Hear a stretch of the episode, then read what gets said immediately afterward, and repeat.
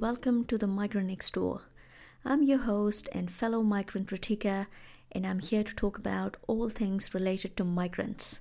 So, we'll discuss everything from moving to a new country, mental health, relationship problems, culture shocks, investing, and more in the journey to build a home away from home. I'm going to start with the Oscars that uh, took place last Sunday. And I mean, how good were the Oscars this year? How good. There was so much Asian, so much Indian representation, or what I should say, so much of immigrant or migrant representation on the biggest stages in the world. It started with Ke Huy Quan winning Best Supporting Actor for his role in Everything Everywhere All at Once. And he talked about his journey that started on the boat. He spent a year at a refugee camp and now he was at Hollywood's biggest stage. It was such a moving and emotional speech. It really, like, um, it set the mood right up there for the night that was going to happen at the Oscars. And then after that, Michelle Yeoh, I mean, she literally made history with being the first Asian to win the Best Actress, or I should say the, the Best Actor or Actress award. She's the first one to win, and she's 60 year old. So the fact that she went up on that stage and recognized where she comes from and, and what she's achieved. It was it was just really great. And the oscars went from oh so white to oscars being oh so asian. So i just absolutely loved it. Rrr got best original song award as well which was like such a big win for the indian film industry. Then there was another award given to Elephant Whisperers. They won the Best Documentary Short Film, which was again such a huge representation for the community out there. Oscars were really inclusive, and Oscars really, this time around, showed the true picture of what it's like to live in America, or should I say, to live in in a first world country where you would think that most of the population would be white, but it's not. Um, the landscape is really changing, which sort of brings me to today's topic.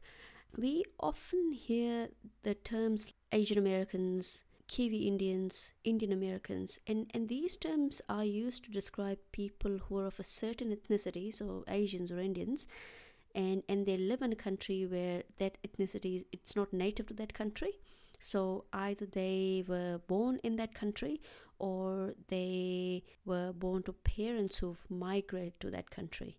So that's why sometimes we hear first generation um, Indian Americans, which means I am an Indian born in America, so I'm an Indian American, and I'm first gen because my parents were born in India, but they moved to America. So so they are from India, but I am Indian American because I was born here, and first gen because I'm the first one in my generation in my family.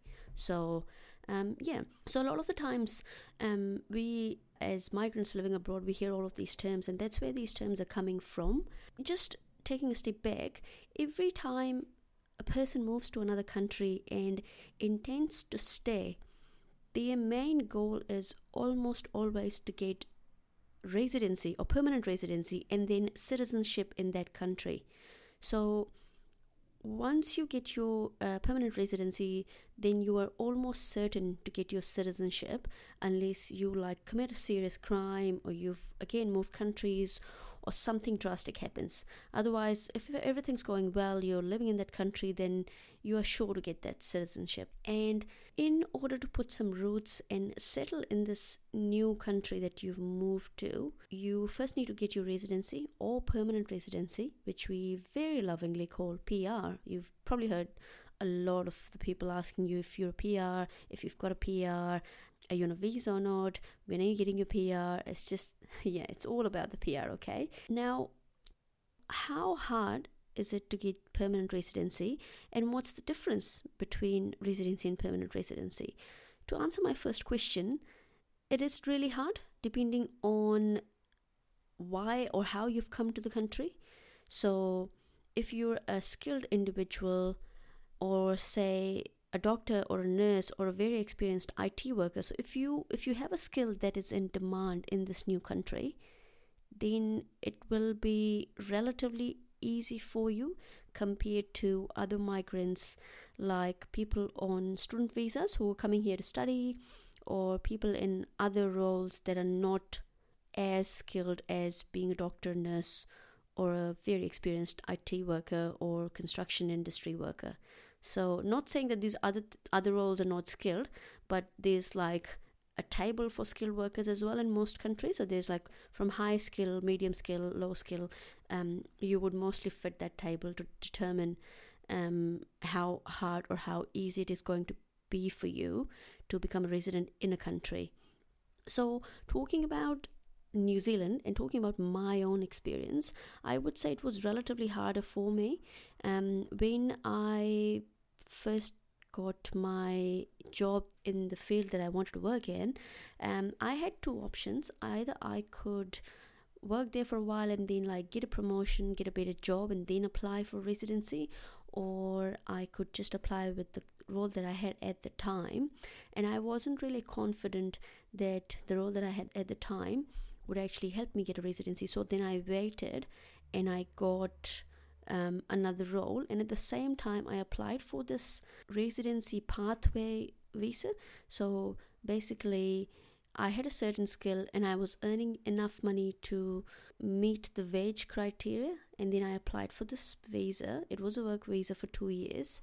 Uh, and the condition was that you stay on this visa for two years and then you apply for residency. It was like a pathway, and then you are sure to get your residency. There's no, um, in this case, they don't really um, make a decision on whether or not you should get a residency. You will get your residency. It is a given unless there's something wrong with your medicals or there's something wrong with your police check and you've done a crime.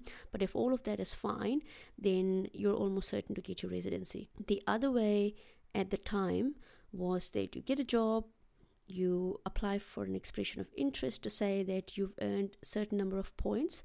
So you get, say, 50 points for getting a master's degree, 50 points for being in skilled labor, 50 points for earning the wage threshold that immigration scored. And then overall, if you get a certain number of points, then you're eligible to apply for residency. So then you put an expression of interest if your application is selected it's like a lucky draw type thing. If your application is selected then you apply for residency and then you wait for a decision made by immigration. So they can say yes or they can say no. So in that case you need to um, like wait for their decision and there's a possibility that they might decline your application depending on like um, your circumstances your wage your job type and what you've studied. So overall from becoming a resident to becoming a permanent resident, to becoming a citizen, it takes a good, I would say, between 8 and 15 years. And the reason I say 8 and 15 is if you're a super skilled worker, you'll get in the country on a very good work visa, you'll apply for your residency, then you will get your permanent residency in two years' time, and then you'll get your citizenship in three years' time. Add a few months here and there for admin and everything, it's between like six to eight years, right? But if you come in as a student, you get a job, then you get a better job, then you become eligible for residency. It, it takes a good 10 to 12 years. And if you're on a low skill role, but you've still like hustled and you've done all the struggle and somehow you've now got a better job, it might take anywhere between 10 to 15 years. So it depends really. In countries like the United States, I would say it is really hard to get your residency or permanent residency or what they call a green card, people usually wait for at least a minimum of like 10 to 15 years. But the way their system works is they've got like these separate quotas for each country. So when you apply for getting a residency permit in the United States, they will look at the country that you were born in or the country whose passport you currently have. And if you're from one of the Asian countries like India or China or I don't know, Malaysia, Vietnam, then you will need to wait this long because so many people have already applied for residency and every country gets a certain number of spaces in their residency program. So for example, they might have 50 spaces for India, 50 for China, 50 for the UK, 50 for Australia. 50 is just a a random number that I'm using as example. So there's 50 spaces, but there's like 5,000 people who've applied for that year. So only the first 50 will get residency. and then the next 50 will get it next year. So that way, that queue gets really long, and at this time, people are easily waiting for around 10 to 15 years to get their residency. And even then, their application will thoroughly be screened and they might actually get rejected if there's something wrong. So that system is really, really hard. Now, talking about their neighbors, Canada, they've really streamlined their residency process and they've made it really easy. Well, comparatively, it is easy. I think it was last, no, it was 2021 where they had rolled out this program for the next three years. So 2022, 2023, and 4, where they would be handing out like around 100,000 odd residency permits every year because they, I think, realized that they have an aging population they don't have a lot of people who are in skilled labor. So they had a lot of jobs that were unfilled. So they opened their doors and they said we welcome people who've got these skills and you'll get a work visa you'll get a place to live um, you can earn good money, you can live in our country, and we'll give you residency. So that was really good for anyone who was wanting to move to Canada. They've made it relatively easy compared to some of the other countries like the United States or New Zealand for that matter or UK or Australia. So, in the United Kingdom or Australia, it's still relatively difficult and it does depend on your job type, your pay, your skills. And I want to come back to New Zealand because our borders were shut for almost two years. What the government did was they sort of created this residency program shortly after I got my residency. So um, I didn't get any benefit from this program, but they sort of handed out residencies to people who've been living in the country for the last two or three years, either on a student visa or work visa. If you've been there, you can apply, you will get it. Like there was literally no other um, criteria that you had to meet. So a lot of people applied for these residency permits, and a lot of them have already received it. Some are still waiting for the application to be processed. But it was like a one-time residency giveaway almost. So that's over now. So now next question: What is the difference between permanent residency and residency? So I'll talk about New Zealand first there was a pathway that I applied for at the time when I got my residency. In that pathway, there was an option that if you earn almost twice the median wage, then you can directly get permanent residency. But otherwise you have to first get your residency then your permanent residency and then your citizenship. So what's the difference? When your residency permit is approved that basically gives you the option to live and work indefinitely in New Zealand. But the only catch is that it has a travel condition. Mostly, that travel condition is for 24 months or two years. In some cases, it is for 5 or 10 years as well. So, what that means is you can live in New Zealand for as long as you want, do whatever job you want, like anyone else would. But if you leave the country, then you can come back multiple times within the first two years. Once that two year condition expires, you either need to renew your residency visa or you need to apply for permanent residency, which means this condition is removed. So, say for example, uh, the two year travel condition on your residency visa has expired and you overseas, you'll not be allowed to come into the country because your residency visa has expired and you don't have any valid visa or or anything to come into the country so if you're making any travel plans with this type of visa the only thing we have to be aware of that um, you're not overseas when this condition expires, or if you are going to be overseas, either you apply for permanent residency in advance or you ask immigration to extend these conditions on your visa. So, with both residency and permanent residency visas, you can buy real estate, you can enroll in a university as a domestic student rather than an international student. In New Zealand, you can also vote in the general elections and you receive all the general health care benefits like any other citizen. So it is pretty much the same. The only difference is the travel condition. But this is different in a lot of countries. So, for example, in the United States, in Canada, if you are on a residency or permanent residency visa permit and and remember these are still visas so if you commit a very serious crime even in New Zealand then they can absolutely cancel your residency or permanent residency and they can deport you back home to where you came from now with countries like US and Canada you cannot vote in their general elections if you're a resident or permanent resident you need to be a citizen to be able to vote so, now what's the difference between permanent residency and citizenship? The difference is that when you become a citizen of, say, New Zealand or Canada or the United States, you get their passport. Then you are able to vote in the elections. You can travel overseas with your new passport.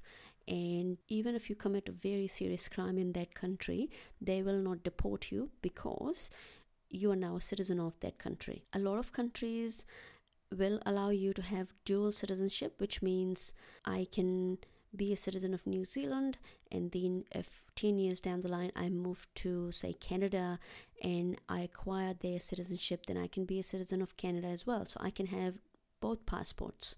Some of the countries don't really allow for it. So for example India and China don't allow dual citizenship.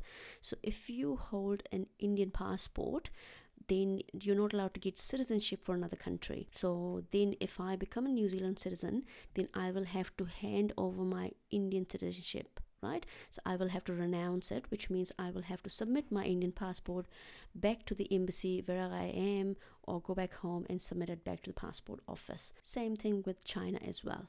So, yeah, that's basically the main difference. Residency or permanent residency is a type of visa, and they will put a stamp in your passport that you have a permanent residency for say New Zealand. But you're still in my case you're still a citizen of India. But when you become a citizen of another country then you will get a passport for that country. And in some cases you either have to renounce your citizenship from your birth country or you can have dual citizenship. It just depends where you are and where you're moving to. So yeah overall, I would say that whichever country you move to, it is really hard and it takes a good five to seven years, in some cases more, like if you're in the United States, it takes a lot of years to be able to become a resident, to be able to get that status where you don't have to forever stay in a job or you don't have to forever do something that you're doing for visa you can easily start your business as a resident or as a citizen and you basically get more freedom and you get the same rights as any other naturally born citizens of those country are getting so i think when this happens that's when people actually feel that okay we've now made it to this country and we are part of this like this is my home we are part of this country now i'm an american or i'm a canadian or I'm a Kiwi now, or I'm an Australian. So I think getting that status, it is a big achievement in a person's life and it does take a lot of time energy effort and a number of years as well. So if you are in the process of getting the residency or citizenship of a country go you it, it is really hard and if you're still trying then you're doing a great job and at the end you absolutely will get that. I guess every person has a very unique experience going through this process. So we what we want to do is as a community just help each other and and try and navigate this big world of residencies and permanent residencies because getting your residency is probably the first step to say this is my new home. So yeah with this i will in today's episode.